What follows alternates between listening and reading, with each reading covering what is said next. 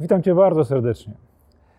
Modlitwa jest czymś bardzo prostym. Wystarczy nie uciekać od swoich uczuć. Jednym z tych uczuć, od którego bardzo lubimy uciekać, jest smutek.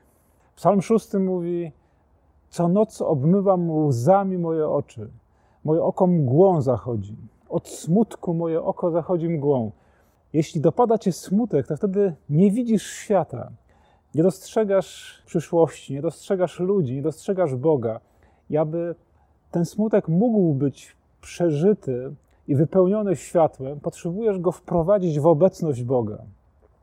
To jest niesłychanie piękne, kiedy czytamy o tych wszystkich ludziach, którzy wylewali swoje serce we łzach bólu przed Bogiem, odkrywając, że nie muszą być sami, nie muszą się izolować, nie muszą się sami kulić w smutku, tylko mogą zwrócić się z tym wszystkim, co mają w sobie do Boga. Otwórz swój smutek, pozwól płynąć Twoim łzom. Pozwól, żeby Bóg otarł je z Twoich oczu. Modlitwa smutku i łez jest cudownym spotkaniem, najintymniejszym spotkaniem z tym, który Cię kocha.